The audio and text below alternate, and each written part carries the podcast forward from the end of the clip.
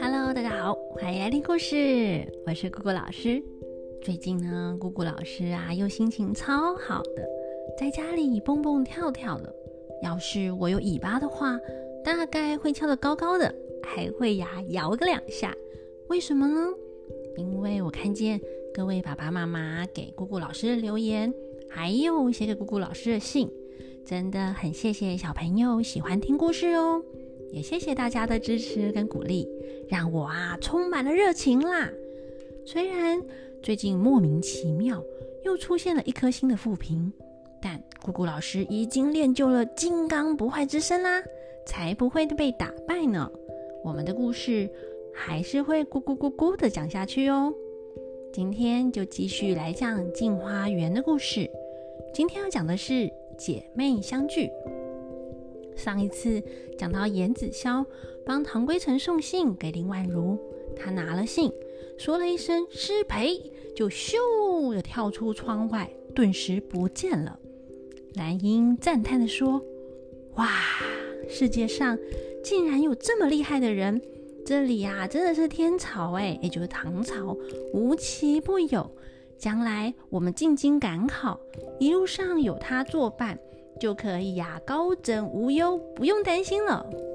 那落红渠就问唐归尘说：“哎，石碑上有记载严子霄的名字吗？”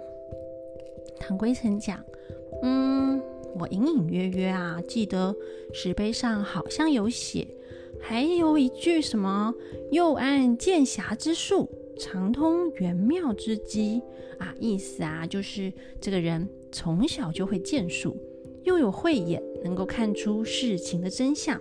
不知道是不是指他？可惜石碑上抄下来的笔记已经被白猿拿走了。早知道啊，我就把每个人的事情都背起来，或是再抄一个副本就好了。现在我只觉得，嗯，印象模模糊糊的，记不清楚了。莱茵说：“哎呦，灰尘姐姐不过就是一句玩笑话，哪知道白猿还真的把那个石碑的笔记书带走了。将来如果能够把这个笔记交给有缘人，也不枉费姐姐辛苦一场啊。”那落红曲讲。嗯，我们呐看他不过就是一只猿猴，哪知道他却是个得道的仙猿。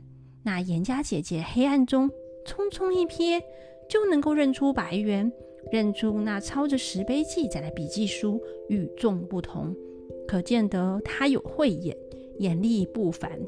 这一句长通玄妙之机，大概就是说他了吧。他们三个人呢，又继续聊着天。说一些家常话，忽然咻的一声，一道红色影子闪过，又看见严子潇从窗户窜进来，对他们说：“哎，大家，那封信啊，我已经送去了。现在呢，时间晚了，我改天再跟大家见面吧。咱先走喽。”说完，又咻的纵身一跳，还是从窗户跳出去，留下他们姐妹三人。眼睛啊，真的大大的，啧啧称奇呢。哎，话说，大家不觉得他干嘛不从门口走出去啦？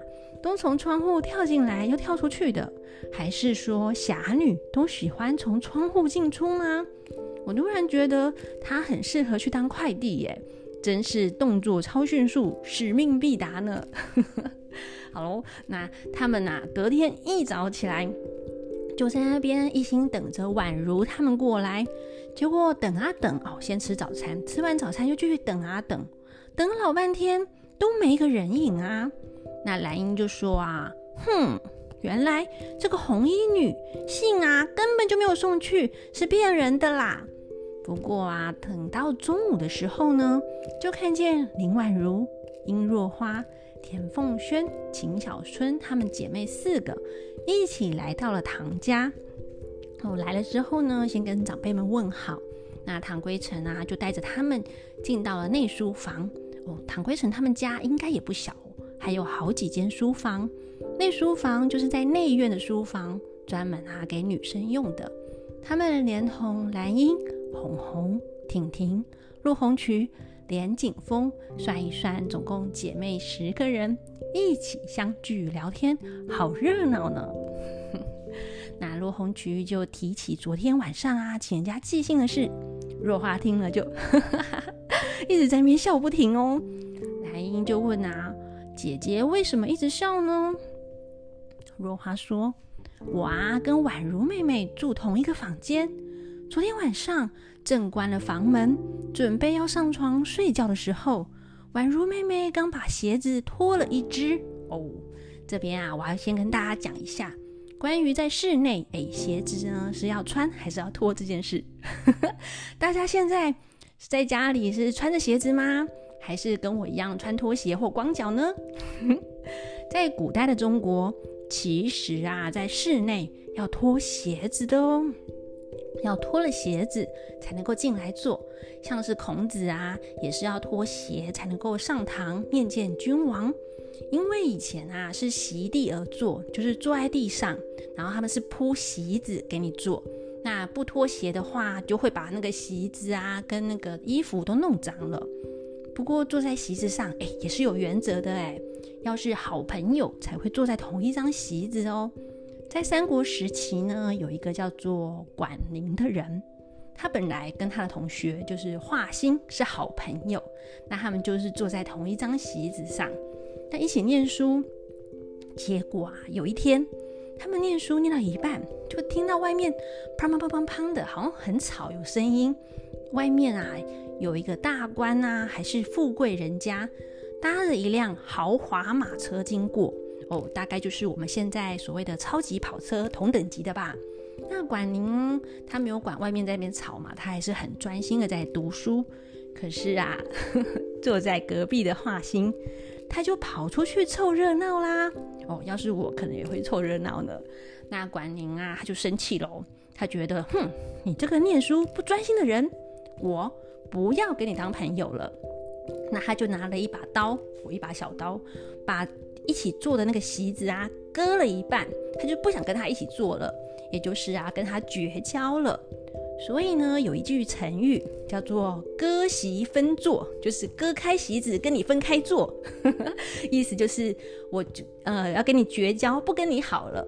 那下次啊，我们要是跟人家吵架要绝交的话，就可以用这一句成语来唠狠话说。我要跟你割席分坐啦，就是我要跟你绝交啦。好啦，那哦对对对，我们继续还没讲完。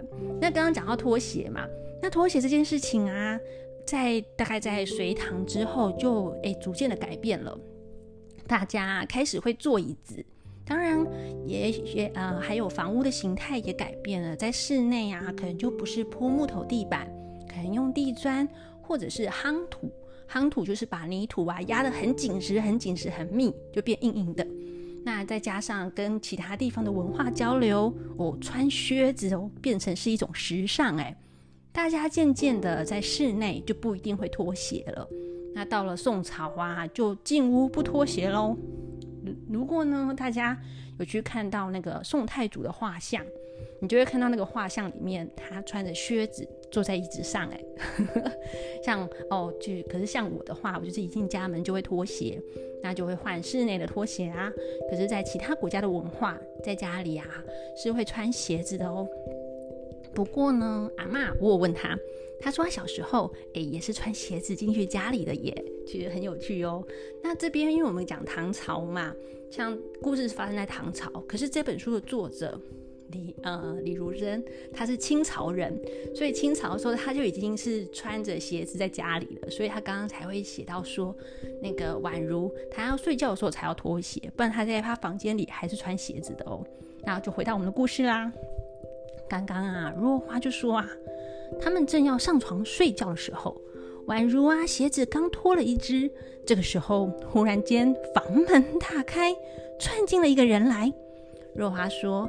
宛如妹妹啊，一看到，吓得连鞋子都来不及穿，就光着一只脚往床底下钻进去。幸亏啊，我还不怕啦，问了他是谁，来干嘛的，才把信收下。那严家姐姐走远了，哦，宛如啊才钻了出来。结果大家一听啊，就哈哈哈的笑成一团啦。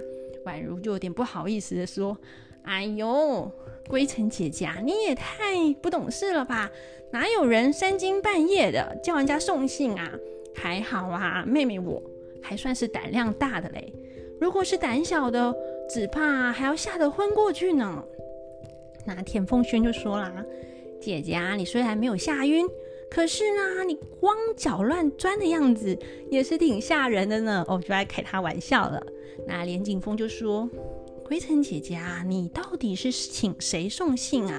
怎么把宛如姐姐吓成这样呢？”唐归尘啊，就把昨天晚上发生的事情说了一遍，大家这才明白。那若红菊就讲：“昨天严家姐姐窜进楼台，我只觉得看见一道红光。”啊，也是吓了一大跳。